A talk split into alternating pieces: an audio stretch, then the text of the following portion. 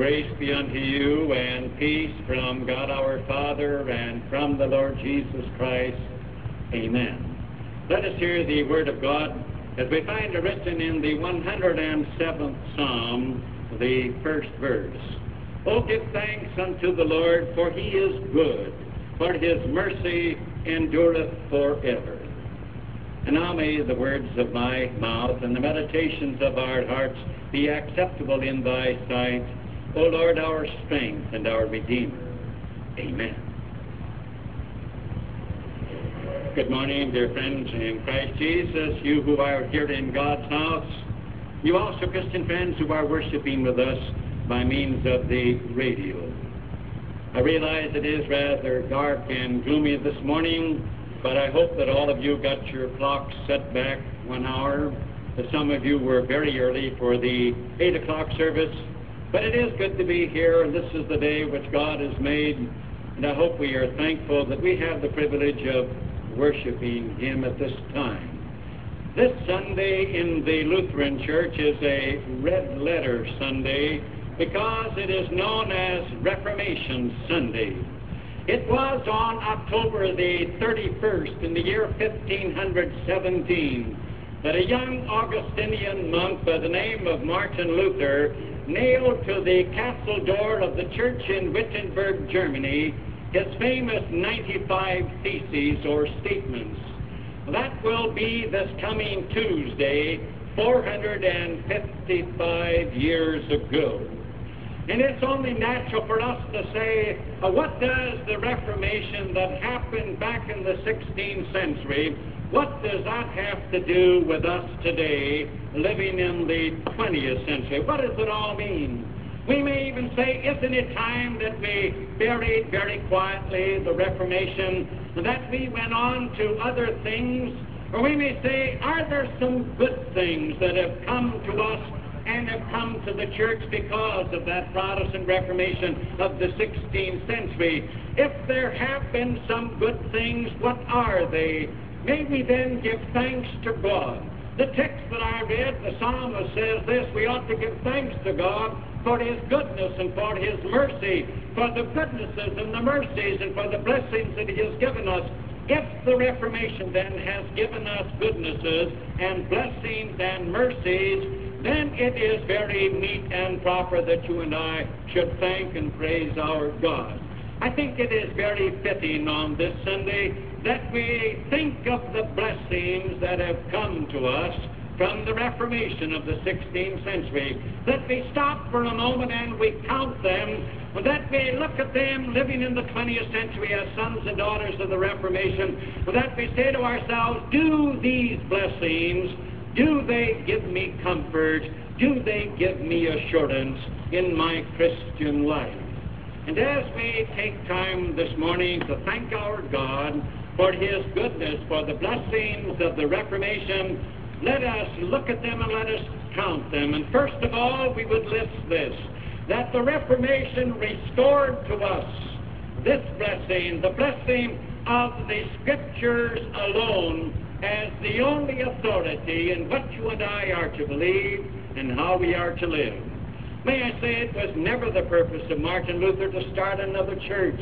It was his purpose to reform the church, that is, to cleanse it, to change it, to let it go back to the Christian church of the first century. And very vital there was the question of what is authority in the church. You and I want to be saved. You and I want to go to heaven. And we say to ourselves, what am I to believe? What is the last word and authority in what I am to believe? And that most great of all questions in my life, what am I to do to be saved? And how am I to live to please God? Martin Luther turned to the Bible, to the Word of God, and found there the authority of the Scriptures, that they were given by the Holy Spirit by inspiration of God, that the Spirit had given the Word, that He superintended it so that what men wrote was the Word of God. And when Martin Luther stood at the Diet of Worms in Germany, it was my privilege to have been in Worms, and he stood before the emperor and before the church of his day. His appeal was this prove to me on the basis of the Word of God that what I have said about what we are to believe and how we are to live is wrong. Then I will recant. Then I will withdraw. But you must prove that I am wrong on the basis of the authority of the inerrant and the inspired and the infallible Scriptures. And then it was, you recall, that he spoke those historic words in German. He said, Here stay ich, kann nicht anders, God help him here. Here I stand, cannot do otherwise. God help me. Here is a blessing that, again, the authority in the church is not the decrees of councils and of conferences, and not the statement of any titular head of the church, but what does the Word of God say? This was the authority that was restored because the written Word of God was the authority in all matters of what men were to believe and how they were to live in the very first century of the Christian church. And to you and me living in the 20th century, we may say, what comfort does that give? It gives you and me this comfort that there is one impregnable rock that you and I can stake our eternal destiny on, and that is the Word of God. What am I to believe in order to go to heaven? What does the Word of God say? How am I to live to please God? It is not what men say. What does the Bible, the Word of God, say? This is comfort and this is assurance.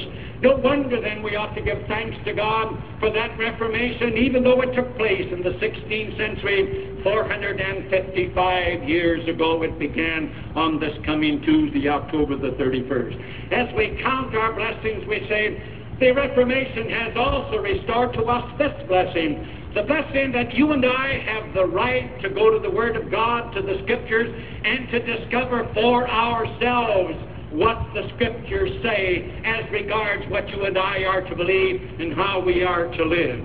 This was so essential. What about the Bible? What does the Bible say? Who shall tell us? Do I have to depend upon the hearsay of someone else who tells me what the Scriptures say? Martin Luther says every man has the right to go to the Word of God, not to believe anything he wants to believe, God forbid, but to go and say, What do the Scriptures say? I want to find out for myself. This shall be decided not by what somebody else tells me the Word of God says. I'm going to discover what do the Scriptures say I have the right, and that's why in the Lutheran Church it's always been symbolic that we have the Bible open, which means this that anybody has the right and no man shall take it from him, restored in the Reformation. You go and look and find out for yourself. Don't believe what a preacher says just because he says it. Don't believe that what a conference of a church says that that's true just because the conference has said it. Don't believe that the president of the church, when he speaks, that that makes it true because he said it, that said this is the Word of God. What does the Word of God say? And you and I have the prerogative and the right to go to find out for ourselves. And that brings this comfort in the 20th century. No one can deceive you and me. No man can come and say, This is what the Scriptures say. You and I have the right to go and to find out for ourselves. Reformation Sunday, do you bury it, or are there reasons for giving thanks? It's well once in a while to stop and say, what are the blessings? What are the goodnesses? What are the mercies that God has given us by means of the Reformation? And as we count our blessings, the Reformation restored also this blessing the blessing that it's by grace alone that God has provided the way to heaven and the way to salvation. If there was one thing that dogged Martin Luther, it was this how do you go to heaven? How are you saved? And when again he turned to the Word of God, he found, by grace are ye saved. You may say to me in this morning, Preacher, what does that mean? By grace is another word for love, but it's the favor of God. By grace are ye saved. Luther found the Christ of the Scriptures that he never knew before. He had been taught that there was the Christ who died for his original sin, The Christ that made atonement on Calvary for original sin, but never made atonement for man's sins and acts in his thinking and in his saying and in his doing. He had been taught that he had to be sort of his own Savior by his own life, that he had to be meritorious and to atone life and salvation for himself. But in the Word of God, he found that it was by grace alone in Christ. In simple language, that means this that the entire way to heaven has been done by Jesus Christ on Calvary without any man offering one meritorious good work or one meritorious deed. It is a done religion, D O N E.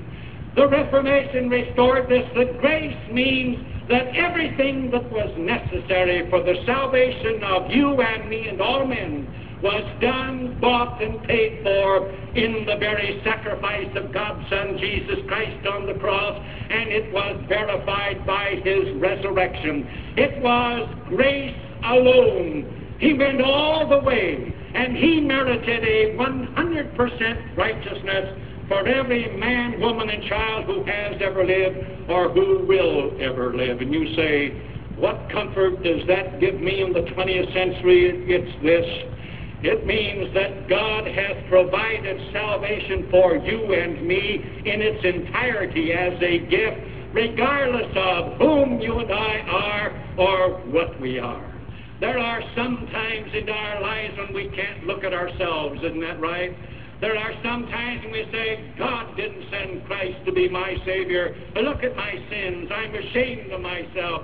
I am filled with guilt. I am filled with a sense of frustration and a sense of order. But let me assure you, the Reformation bringing back the Christ of the Gospels, the Christ of grace assures you and me that the gift of salvation on Calvary has been provided for you and me, not one soul excluded, regardless of how his sins may be stench in the nostrils of God. This is comfort that it is never hopeless. No wonder when Reformation Sunday comes, even though it's 455 years old, we ought to say to ourselves, here is a day to thank and praise God because look at the blessings if we just stop and we begin to count them. The Reformation also restored this, that it is by faith alone that the gift of salvation becomes yours and mine. Martin Luther wondered, what do you do to get this gift? You can't buy a gift. If you buy a gift, it's no longer a gift. Isn't that right?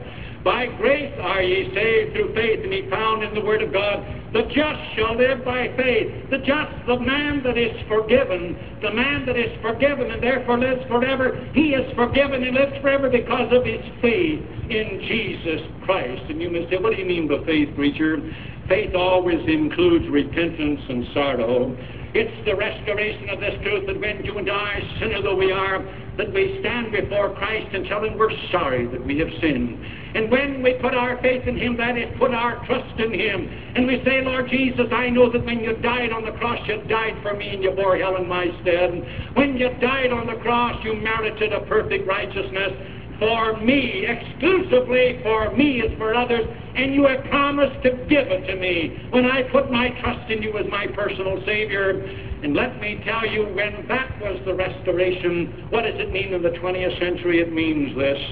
It means that salvation is possible for you and me right now, not 10 minutes from now, Man may say to me, but look how I've sinned. Look at the things that I must do restitution for. And you again, if you're going to do any kind of restitution, go ahead and do it. But listen, there isn't a person alive right now. I don't care who he is.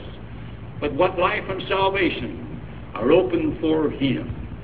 God saves us in our sins and out of our sins. Christ did it all. Winning your life and mine, and we can't even look at ourselves and we are ashamed, we have a sense of guilt, we can't even forgive ourselves. Christ says, Here is a gift of salvation that by grace I bought and paid for you on the cross, and you didn't contribute anything. I'll give it to you, and I'll save you, and I'll save you from hell, and I'll give you eternal life if you will just trust me and make me your Savior. And I don't care who you are, I don't care what you are. Whenever we reach up, and I don't care how the sins may be and how they may be again stinking in the side of the world, Jesus says, Here I put my trust because you have believed in me. You have put your trust in me. I give you eternal life. You and I may never be able to forgive ourselves. You and I may not feel we're saved. But let me assure you that when we put our trust in Christ, that salvation right now that's what the Reformation means. Not a hundred years to prepare for it, not again to atone for our sins, but again it restored faith alone. We talk about our gifts and we say there's much to be thankful for in the Reformation. Why, when we count our blessings, this also, this blessing, that the Reformation restored the universal priesthood of believers. Martin Luther found in the Word of God where it says, that we are a royal priesthood. You may say, wonder what that means. He had been taught that you couldn't go directly to Christ, that you had to go by an intermediary, by those who have died and gone to heaven, by some special saint because of their goodness, and that they had an inroad to Christ, and that you and I could not go directly. Something like in the Old Testament when again the Day of Atonement would come, only the high priest could go in the Holy Holies, and only he sprinkled the blood on the mercy seat. He represented the people. The common people couldn't go in, but the New Testament, since Christ has come, says that we are a royal priesthood. That means you're a priest, and that means I'm a priest. And that means this, that you and I can go directly to Jesus Christ as his child, and to know that he hears us and you know that He rejoices when you and I go and pray to Him, that He's no respecter of persons, that there isn't anybody on earth right now that Jesus would rather hear come to Him and pray to than you and to me. And He hears with such delight as though you and I were the only one praying. And yet that's the same thing with anybody. We are a royal priesthood. We can go to Him directly and what comfort and strength? Why, he says, I'm gladly hearing you, and I'll gladly answer you, and I will do that which is best, and I will do that because I delight in doing it. And sometimes you and I come into church and we're so overcast with burdens and troubles we don't want to live. We say to ourselves, I can't stand tomorrow, and I want to pray, and I can't even tell him how I feel, but isn't it a wonderful thing to know that you and I can go directly to him and say, Christ, I don't know how to put it in words. I am so full, all I do is groan. Then he says, But I know what you mean in that groan. I'll even hear a groan. I sat where you sat. I know what you mean. And oh, you're precious in my sight. I'll give you strength for the day. And I'll answer your prayer as though you were the only one ever praying. This is what it means when we count our blessings of the Reformation. We count our blessings this morning, and it also means this. The Reformation restored this blessing, the blessing of the parsonage. One of you have ever thought of that? How about marriage for the clergy? Martin Luther was a single man. He turned to the Word of God. What about this thing of marriage? Is there anything in the Word of God which is the only infallible, inspired authority that we have? Is there anything in the Word of God that says that marriage shall be denied to the clergy and only to the laity? And Martin Luther, in turning to the Word of God, found that marriage was the holiest estate that God had performed the first marriage in the Garden of Eden. He united Adam and Eve as husband and wife before sin ever came into the world. It was to be a foretaste of heaven. And Martin Luther found there that marriage was an honorable institution. There wasn't one iota in God's eternal word that said that some could not marry. And so again, eight years after the beginning of the Reformation, Martin Luther married. He married an ex-nun. Her name was Katharina von Bora, or Catherine von Bora. That again, he might have the joy of a bit of heaven because man was not made to live alone. I wonder if we realize what it means that there was the restoration of the person. Don't forget the Apostle Peter was married. In the Word of God, in the Gospels, you read that Jesus visited his home in Capernaum, and his mother-in-law was very ill. You remember, Jesus healed her. He had a mother-in-law, he had a wife, didn't he? He was a married man. And that in the Word of God, celibacy is not denied the clergy. Here is a blessing of the parsonage that marriage is the holy estate. If you do not accuse me of being politicking at this time, may I remind you that one of the aspirants to the presidency of the United States, George McGovern, happens to be the son of a minister. You realize if it hadn't been for the Reformation, normally speaking, he wouldn't live. He came out of a parsonage. This is the blessing, one of them that we ought to count. That celibacy to the clergy is not something that is commanded in the Word of God, that a man may have that right to choose for himself. In Who's Who in America, you will find that sons and daughters that have come out of parsonages rank very high, in fact, amongst the highest in Who's Who in America. The blessings that would have been lost were it not for the Reformation that restored again the blessing of the parsonage, and that marriage is honorable in all things, and that the couch is not defiled. We say, what are some of the blessings of the Reformation? Isn't it time that we buried it? Are there not some wonderful things about it, something for which to thank God? Do we not have some blessings? Does it not mean something to you and me as sons and daughters of the Reformation in the 20th century? Well, as we count our blessings, let's also know this that the Reformation restored to us the blessing of teaching our children, training our children in the Word of God.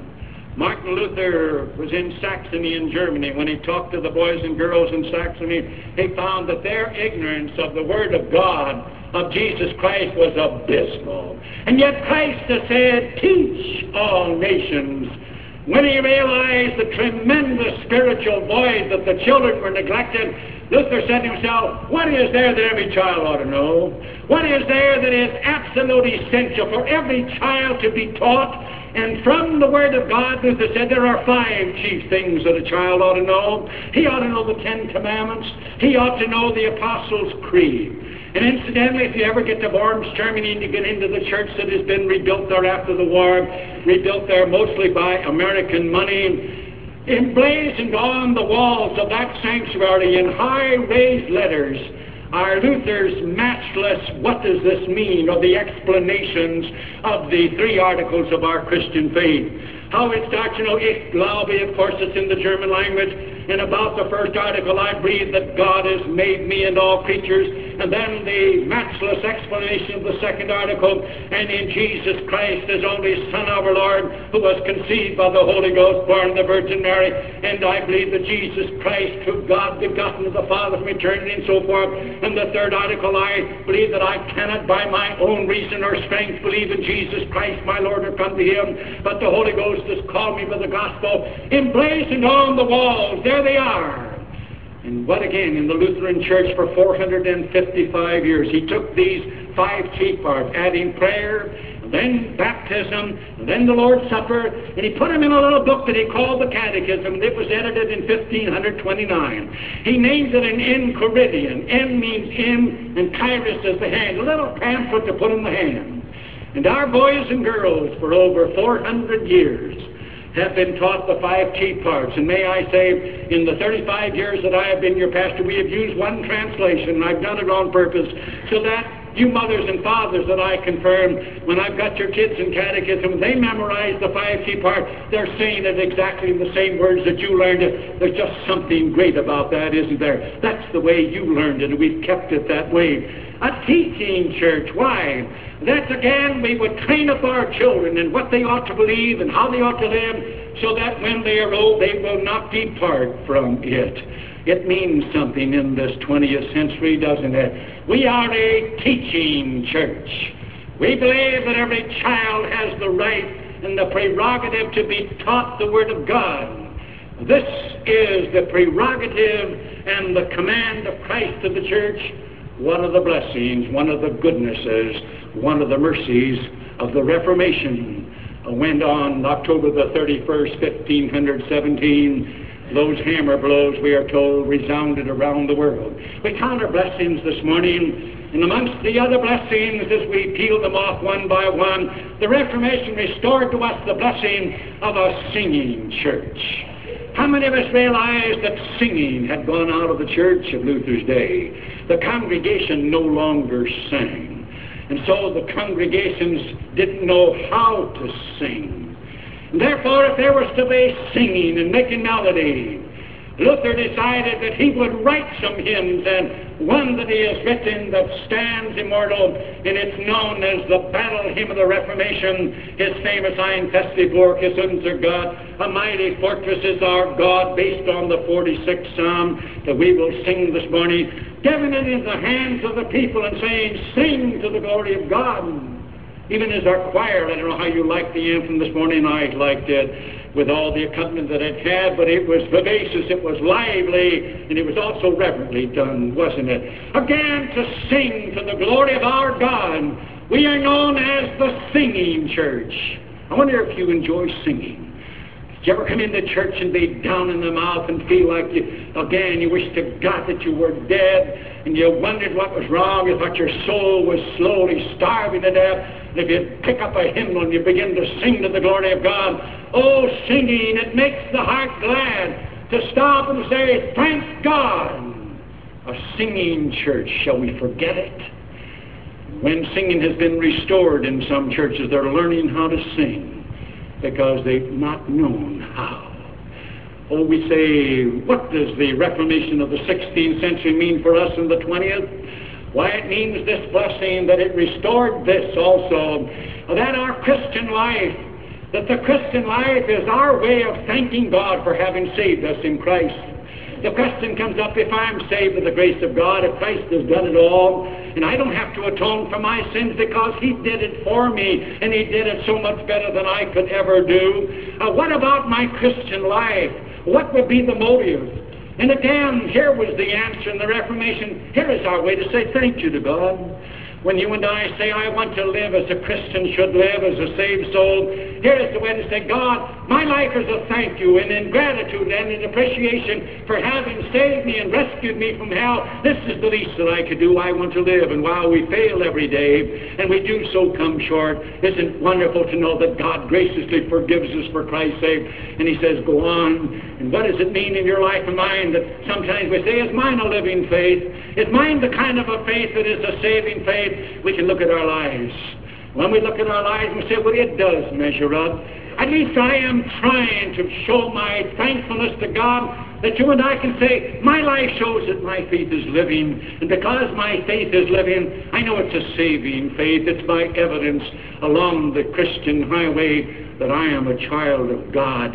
This is what it means, and we ought to be thankful as we look at the blessings of the Reformation heritage then as we name them one by one, then here is one again. The fact that Luther restored this, the Bible in the language of the people. About the time he lived, just prior to that time, there was a man named Johannes Gutenberg. Johannes Gutenberg was the man that invented printing of the movable type. And so books began to be printed. People didn't have copies of the Bible. The Old Testament was given to us originally in Hebrew, the New Testament given in Greek. But here were people in Germany who spoke German. They had no copies of scriptures in their own language. Therefore, Luther knew this that it was necessary, it was imperative that God speak German, that God speak to the people in their own tongues. And while again he was in hiding, when he was at Wartburg Castle, he and his cohorts they took the Word of God and they translated it from the Hebrew and from the Greek into the German language. What a monumental and colossal task that was. When there wasn't a German word to express it, Luther coined one. It is said of him that he was also the father of the German language. He made God speak German. And the Bible came out in translation and printed that people could have again the scriptures in their own languages. When that thing started, look at us today in this 20th century. We are seeing something in the translation of scriptures that we've never seen. Men who are conscientious, men who are sincere, who are taking the Word of God and putting it into the language, the everyday language and the idiom that you and I speak, that we can understand it. And most of those translations are very excellent.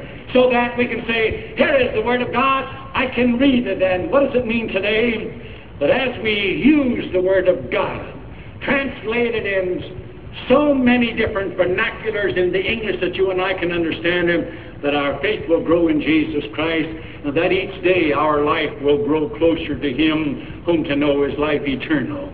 These are the blessings of the Reformation. 455 years ago, Tuesday. And so here is the Lutheran Church, sons and daughters of the Reformation, 455 years later. How we ought to thank God that again in that movement there was restored to the Church of Jesus Christ things that had been lost. We ought to be proud of that and yet be so careful. The Lutheran Church today is the mother of Protestantism, the largest Protestant denomination in all the world. It is a church that constitutes almost 40% of the Protestants in the world. There are those that look at the Lutheran Church and say, but there's one thing, you're the only large church that you're named after a man. They say there's the Roman Catholic Church, not named after a person. There's the Baptist Church or the Methodist Church, or there is, again, the Presbyterian Church or the United Brethren Church or what you have. But here you're named after a man, Luther. They say, why aren't you named after Christ? And may I say, we had no choice in the matter, friend. That was a nickname that was given to us, and it stuck. We didn't name ourselves, but we loved that name, not that we are a follower of a man. He was a sinner like anybody else. He made mistakes. He needed a Christ. But when we call ourselves Lutheran, we mean this that we stand for the things of the Reformation. The Word of God, Scriptura, sola Scriptura, sola gratia, sola fidei. These are the heritages uh, that we have. And then came the day of his death.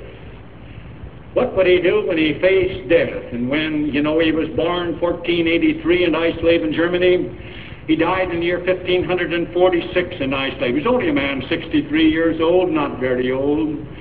When he was on his deathbed, men said to him, Luther, you're going to face eternity and you're going to face your God. What are you going to believe in? And the man, again, if there was ever a man that wanted to go to heaven, it was Luther.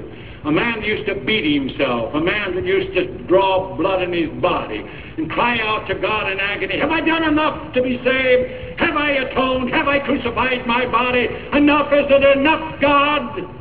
And on his deathbed, there came peace, that he knew the grace of God, that he had found a Christ who is so marvelous and so wonderful that he did it all. He would said, I'm ready to face death because I know a Christ who was so big that on the cross he paid the bill in full and he has given it to me in exchange for believing in him. You and I are going to face death sometime. When we face it, again, there will come all manner of ideas and doubts and misgivings. Who says of how am I going to face God? May we as sons and daughters of the Reformation know this. It's going to be all right when we know the Christ of the Scriptures. Jesus who has said, I am the way. Then we don't have to be afraid. Then we will know that by grace he bought salvation for you and me, and He gives it as a gift. Just in exchange for saying, I'm sorry. I trust you. Oh, as sons and daughters of the Reformation, to walk the glory road and to look at our God as Luther looked at him and see how big he is. How great thou art! How great thou art! How great thou art! a God of grace. You did it all.